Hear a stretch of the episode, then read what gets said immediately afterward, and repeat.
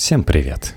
Сейчас читаю историю всего, поэтому с удовольствием прочитал следующую статью. Как древняя космическая катастрофа создала Луну и сделала возможной работу электронных приборов. Текст и лиф-имена для Knife Media. «Мама, а почему Земля круглая?» – спрашивает маленький ребенок. Такие вопросы задает каждый новый человек, и они остаются так или иначе актуальными для человечества – чтобы ответить на него, придется вспомнить несколько законов и явлений природы. Чтобы продать что-нибудь ненужное, надо сначала купить что-нибудь ненужное, говорит кот Матроскин. Закон сохранения вещества. То, что Земля плоская, знают люди по всему земному шару. Давайте условимся, что Земля все-таки похожа на шар. Как известно, камней в небе нет и быть не может. А поэтому всякое известие о том, что они оттуда падают, заведомо ложно. Эти слова часто приписывают французской академии наук, закрывшей метеориты во второй половине XVIII века. Это мы обсудим в этом тексте. Камни падают сверху и приносят важную информацию о мире, в котором мы живем. И теперь понятно, на Луне откуда пятна, играет песня группы Чаев. А знаете ли вы, откуда они взялись? Что находится между электроном и ядром атома? Вопрос лектора на экзамене. Воздух, отвечает студент. На этот вопрос мы отвечать не будем. Но знание того, что между планетами вакуум, нам пригодится. Все легенды о Земле говорят о широком распространении на ней живых существ и ее огромном спутнике. Возможно, спутник-гигант помог появлению этих миллионов видов – Ученый и писатель Айзек Азимов предполагал, что именно Луна помогла жизни на Земле. Радиус Земли был впервые измерен более двух тысяч лет назад. Древний грек Эратосфен наблюдал за тенью в колоссах в разных городах. Оказалось, что в одно и то же время тень в разных городах падает под разными углами. А вот если бы Земля была плоской, то и тень везде была бы одинаковой. Расчет дал значение с точностью до первых процентов – Потрясающий результат для примитивной цивилизации, лишенной какого-либо оборудования, кроме весьма приблизительных часов типа клипсидр и линейки. Кругосветные путешествия, открывшие эпоху нового времени, поставили точку в дискуссии о форме Земли. Черепаха на пенсии, слоны в бессрочном отпуске, водопады на краю Земли отменены – Первая кругосветка заняла не один год, а сейчас такое путешествие возможно повторить всего за пару дней. Есть такая замечательная карта. Сколько времени требуется, чтобы из Лондона достичь каждой точки мира? Одна из таких, опубликованная в 1914 году и переизданная спустя столетия, дает отличное представление о техническом прогрессе. Век назад путь в самые глухие уголки планеты занимал более 40 дней – а теперь туда же можно попасть всего за полтора дня. Если шар, то почему? Через полтораста лет после первых успешных кругосветок Ньютон сформулировал законы гравитации. Любой объект притягивается к центру масс. Тогда шаровидная форма получается автоматически. Как любой предмет падает вниз, так и форма достаточно массивного объекта приближается к сферической. Единственное, что мешает этому – крепкость самих горных пород и их устойчивость перед дождями и ветрами. Потому небольшие по размеру астероиды и кометы имеют сложную форму. Чем больше космическое тело, тем меньше допустимые неровности по отношению к размеру самого тела. Самая высокая гора на маленьком Марсе, вулкан Олимпус, возвышается на 25 километров. Это 0,3% диаметра планеты – Эверест же, самая высокая гора Земли, менее 9 километров, менее 0,1% диаметра. Поскольку Земля вращается вокруг своей оси, она чуть-чуть приплюснута. Потому, в частности, центр планеты чуть-чуть ближе к поверхности у полюсов и дальше у экватора, а значит и сила гравитации немного больше на плюсах. Все это очень важно и в прикладных вещах как за счет разницы в гравитации, так и за счет вращения Земли на одной и той же ракете-носителе мы можем вывести на четверть больше полезной нагрузки, запуская ее с экватора, чем с полюсов. Потому космодром Плесецк практически не подходит для запусков мирных спутников, не считая спутники полярной связи и другие достаточно узкие задачи. Законы гравитации, несмотря на очень простые формулы для двух тел, например, Земли и Луны, становятся невообразимо сложными уже для трех объектов. Только на современной вычислительной технике получается сообразить на троих и показать, насколько фантастически сложными и запутанными могут быть траектории полета объектов, которые так и не падают на Землю. И, кстати, доказывают факт полета американцев на Луну. Лавуазье от лица Французской академии наук, закрывший метеориты, предполагал, что все, что было между планетами, должно было давно на них упасть. Потому он и отвергал космическое происхождение метеорита – и это было достаточно логичным решением при том уровне развития науки и техники. Как инженер, сдающий проект моста должен быть уверен в том, что его проект надежен, так и ученый, делая публичное заявление, должен быть предельно осторожен. Сегодня мы знаем, кто был неправ. Но задним умом мы все крепкие, а он был ограничен в своих возможностях имеющимися технологиями – по иронии судьбы, в самом конце XVIII века, одновременно с французской революцией, когда Лувазье был казнен, появились новые свидетельства существования камней, падающих с неба. Многочисленные наблюдения, весьма кстати случившегося метеоритного дождя, не оставили возможности не признать этого уже научного факта. Можно было предположить, что и планеты образовались из раскаленного каменного дождя – так поэтично описывал рождение Земли Эммануил Кант. Мы увидим обширные огненные моря, возносящие свое пламя к небу. Неистовые бури своей яростью, удваивающие силу пламени, заставляя его то выходить из своих берегов и затоплять возвышенные местности, то вновь возвращаться в свои границы, выжженные скалы, которые вздымают свои страшные вершины из пылающих бездн, и то заполняются волнами огненной стихии, то избавляются от них, благодаря чему солнечные пятна то появляются, то исчезают – Густые пары, гасящие огонь, и пары, которые, будучи подняты силой ветра вверх, образуют зловещие тучи, низвергающиеся огненными ливнями и изливающиеся горячими потоками с высот солнечного материка в пылающие долины. Грохот стихий, пепел сгоревших веществ и борющуюся с разрушением природу, которая даже в самом отвратительном состоянии своего распада содействует красоте мира и пользе творения. Появились и первые математические модели, описывающие это явление. Эти модели, которые дают количественную оценку процессов, уже можно сопоставить с астрономическими наблюдениями появилась некая согласованная точка зрения, что из вещества, равномерно распыленного в пространстве, как-то слипались планеты и Солнце. Законы Ньютона позволяли понять, почему планеты не падают на звезду, по той же причине, по которой спутники не падают на планету. Их орбиты установились так, что планета падает на Солнце на то же расстояние, на которое она улетает в космос. В этом нет ничего сверхъестественного. Это ошибка выжившего, мы видим только те планеты, только те сгустки материи, которые смогли развить нужную скорость.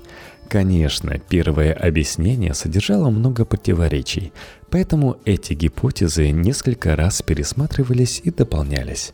Тем не менее, даже в основе современных представлений об образовании планет лежат идеи XVIII века. Фундаментальной проблемой, с которой столкнулись ученые XIX века, было время – как долго существовала Земля? Если мы знаем скорость накопления илов в озерах, как много времени уйдет, чтобы накопить гору? Если мы можем оценить почти на глаз скорость эволюции, как много надо времени, чтобы дойти от моллюска до человека? Если Земля, когда-то раскаленный остывающий шар, сколько времени ушло на затвердевание?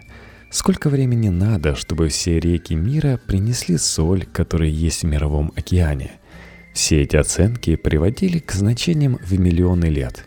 Одной из самых больших проблем было существование Солнца. Знание тепловых процессов тогда было ограничено конструированием паровых машин и двигателей внутреннего – Самые смелые оценки возраста Солнца давали 5000 лет. Вполне библейский возраст, расчет Юлиуса фон Майера. Горение угольной звезды в воздухе, это чадящее стимпанковское солнце, очень хорошо показывает, что ученый может быть ограничен в материалах тем, что доступно его эпохе. Назревающий кризис помогла преодолеть физика, вовремя подоспевшее открытие радиоактивности и первые определения возраста земных горных пород моментально дали фантастические цифры в миллиарды лет – Самые древние геологические часы показывают 4,4 миллиарда лет. И это уже те породы, которые должны были пройти длительный цикл формирования. Как это согласуется с возрастом Солнца? В некоторых метеоритах есть очень тугоплавкие включения оксидов, хондры, которые должны были образоваться первыми в Солнечной системе, поскольку они самые высокотемпературные – они содержат примеси радиоактивных элементов, которые указывают на 4 миллиарда 568 миллионов лет. И все данные по метеоритам, не считая тех, которые представляют собой фрагменты Луны, Марса или других тел, есть и такие, указывают на очень узкий диапазон возрастов. Солнечная система возникла в какой-то очень короткий по космическим меркам промежуток времени – все эти данные позволили сформулировать небулярную теорию в ее современном виде. Она неразрывно связана с работами российских, точнее советских ученых Отто Шмидта и Виктора Сафронова. Общепринята сейчас точка зрения, что первичное холодное газопылевое облако водорода и в меньших количествах других элементов начало сжиматься и разогреваться – это общий принцип, которому подчиняется и разогретая шляпка гвоздя, забиваемого в стену, и охлаждение продуктов в холодильнике при расширении газа фреона. То, что сжимается, повышает температуру, и наоборот. По мере его последующего охлаждения выделялись упомянутые выше хондры, а потом и все остальное – Планеты земной группы, состоящие преимущественно из твердых силикатов соединений кремния, возникала близко к Солнцу, а газовые гиганты далеко от Солнца, за так называемой снеговой линией, определяемой расстоянием до звезды, на котором начинают кристаллизироваться углеводороды. До сих пор точно неизвестно, что заставило наше газопылевое облако коллапсировать в звезду и планеты. Химический состав метеоритов говорит, что на заре Солнечной системы в ней было большее количество тех атомов, которые исчезают в пределах точности измерений за первые миллионы и десятки миллионов лет. Откуда они могли взяться? Все тяжелые элементы образуются в звездах и рассеиваются в космосе во время вспышек новых и сверхновых – Полагают, что именно взрыв сверхновой возле нашего газопылевого облака привнес с него эти химические элементы, и ударная волна заставила облако сжиматься и слипаться в звезду и планеты. Что происходит при аккреции, так называется накопление вещества планеты? Это определяется количеством энергии. Много тепла высвобождается при соударениях астероидов и планете Земалий, более крупных зародышей планет.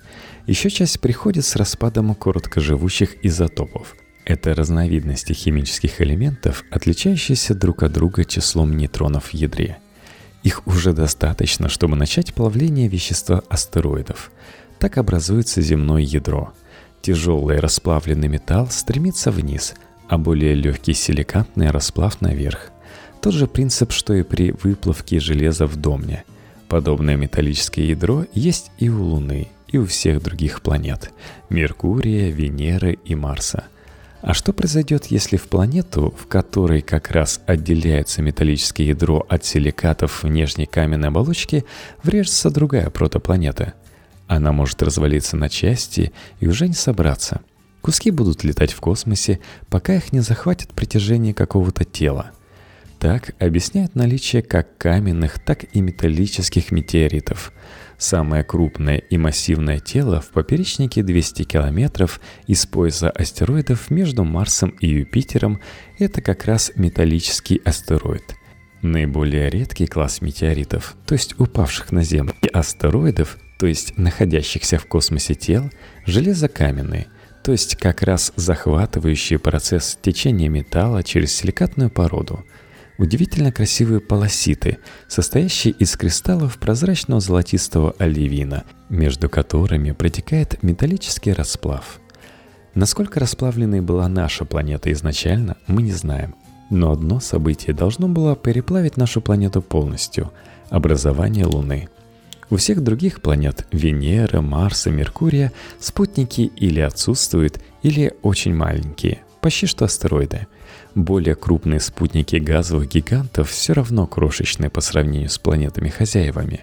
Откуда у Земли появился необычно большой спутник и как он повлиял на нашу планету? В повестях Азимова проскальзывает идея, что именно это уникальное соотношение размеров Земли и Луны, приводящее к сильным приливам и отливам, помогло развитию жизни – Оставшиеся на отмелях организмы вынуждены были развиваться, чтобы выжить. Правда это или нет, судить сложно. Но Луна и правда оказала очень большую роль на всю нашу цивилизацию, начиная от мифологии и религии. До второй половины 20 века были несколько гипотез происхождения Луны, включая формирование Земли и Луны как единой системы, или же захват мимо крокодила, захват гравитации тела, пролетавшего мимо Земли.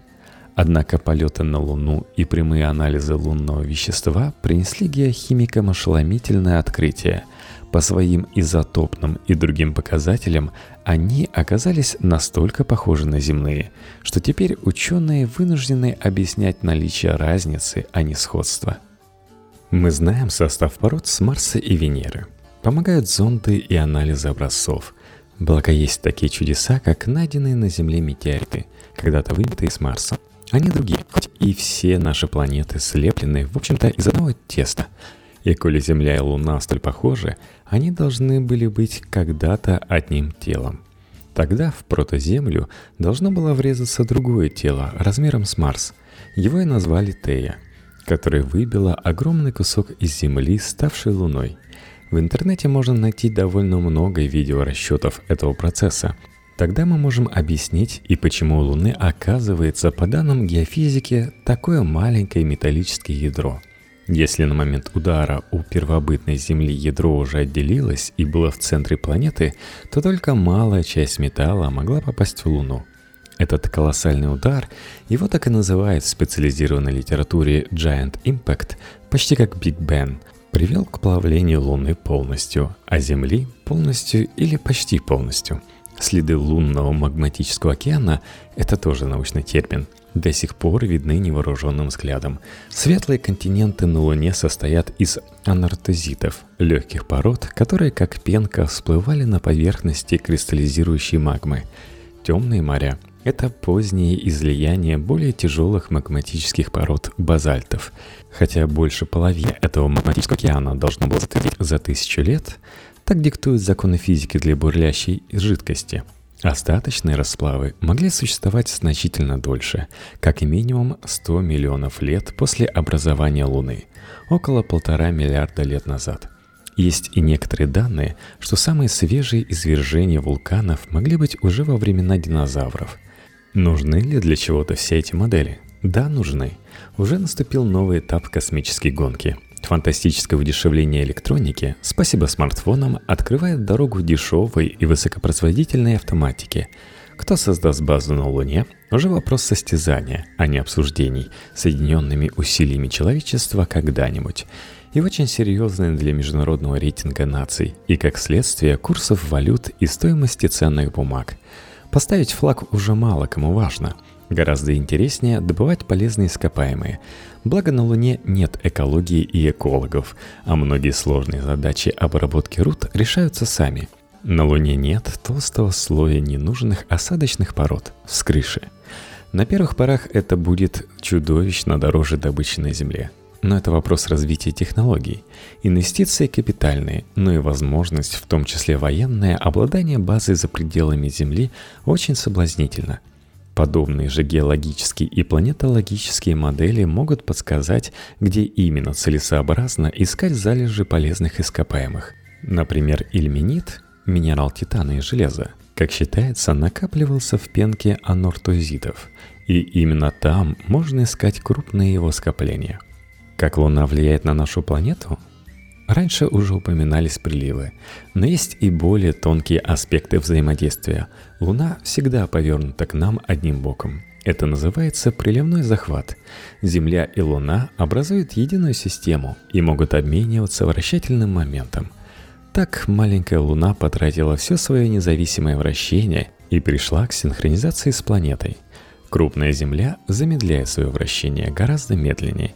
Если около 430 миллионов лет назад в году было 420 дней, это можно установить, считая отложение вещества в ископаемых остатках древних кораллов, то сейчас 365. Это, кстати, весьма важный результат. Законы физики всегда работали одинаково. Измерения совпадают с расчетом. А что было на Земле после соударения? Кристаллизация магматического океана сопровождалась его дегазацией. Водород, углекислый газ, азот, благородные газы – все это поднималось на поверхность планеты – эти газы не могли удержаться на маленькой Луне из-за слабой гравитации, но на Земле создали плотную первичную атмосферу. Такие тепличные условия сильно замедлили кристаллизацию магматического океана на Земле. На это потребовалось около 5 миллионов лет. Это тоже мгновенно, по сравнению с последующими 4,5 миллиардами – Дальнейшее снижение температуры на поверхности планеты привело к конденсации воды и образованию океана, гидросферы. Вскоре после этого появилась жизнь. Если бы наша планета не прошла переплавку, то не было бы ни атмосферы, ни гидросферы, ни жизни. После кристаллизации магматического океана сейчас мантия твердая. Пожалуйста, не читайте никакие статьи, где говорится об огненно-жидкой мантии – Геофизика дает однозначный и воспроизводимый ответ на этот вопрос. На поверхности Земли, скорее всего, возникли континенты и океаны, похожие на лунные. Почему же Земля так отличается от Луны? Луна остыла очень быстро и стала жесткой, зафиксировав свое состояние на миллиарды лет. Недры Земли, хоть и твердые, пластичны. Камень при очень высоких давлениях и температурах может очень медленно течь, примерно как может изгибаться металлическая проволока – Базальты содержат относительно много железа. Этот тяжелый элемент понижает температуру плавления, так что базальт будет жидким, когда породившая его порода и анортезитовые континенты будет твердой. Силикатные расплавы легче, чем твердые породы сходного состава. Потому базальты поднимаются вверх, и мы видим вулканы, как на Гавайях. Когда лава остывает и кристаллизируется, получившаяся порода становится тяжелее – чем мантия под ней, в которой мало железа. Гравитационное неравновесие приводит к тому, что базальтовая плита стремится погрузиться вниз. Именно так работает субдукция.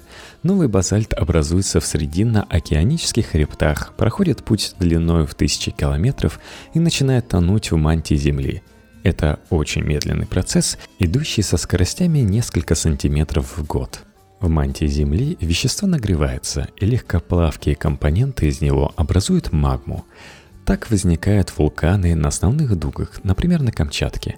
Круговорот вещества в природе. Внутри нашей планеты осталась расплавленная гигантская металлическая капля – ядро. Только спустя 3,5 миллиарда лет, то есть миллиард лет назад, появилось твердое внутреннее ядро – этот недавний результат оказался несколько странным. Если у планеты нет твердой части металлического ядра, тогда по имеющимся моделям и магнитного поля у планеты быть не должно. Оно зарегистрировано в древних вулканических породах. В них сохраняется информация о магнитном поле в прошлой эпохе.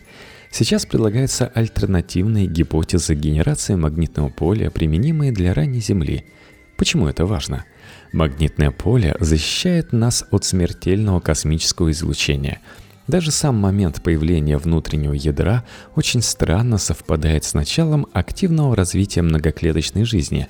Сейчас же на Земле регулярно, раз в несколько десятков, сотен тысяч, а иногда миллионов лет, меняется направление магнитного поля. Во время смены полюсов космическое излучение может достигать поверхности – это критично для нашей технократической цивилизации. Активность светила может приводить к временным перебоям связи и электроснабжения. Сейчас почти нет данных об их периодичности и силе. Увеличение числа наблюдений в конце 20 века напрямую объясняется тем, что сбои электроники легко заметны. Самая мощная из известных вспышек на Солнце произошла 150 лет назад, в 1859 году – и привела к выводу из строя телеграфа возгоранием электрошоком операторов. Подобные вспышки происходят на Солнце регулярно, только с тех пор мы оказывались в стороне от потока частиц. Если мы снова окажемся на пути такого выброса, вся техника придет в негодность. Нам надо понимать работу магнитных полей, чтобы иметь возможность предсказать такие явления и принять хоть какие-то меры. Зачем нужно отвечать на эти вопросы? Зачем нужна фундаментальная наука? После того, как древний грек Эратосфен измерил радиус Земли, потребовалось еще около полутора тысяч лет, чтобы первая известная нам кругосветная экспедиция смогла состояться – Сейчас это знание является основой всей торговли, пассажира и грузопотока мира. Наверное, и Ньютон, когда выводил закон всемирного тяготения, не представлял, что через пару сотен лет каждый человек сможет взять коробочку размером с пачку сигарет и узнать свое расположение на карте с точностью до пары метров – Сейчас ученые, которые занимаются Луной и магматическим океаном за ней, не могут сказать, когда это знание потребуется людям. Но надо надеяться, что человечество не перебьет друг друга в очередной нелепой и бессмысленной войне. И все-таки эти знания когда-нибудь окажутся нужными. Если вы хотите слушать чаще выпуски этого подкаста, то подписывайтесь на patreon.com slash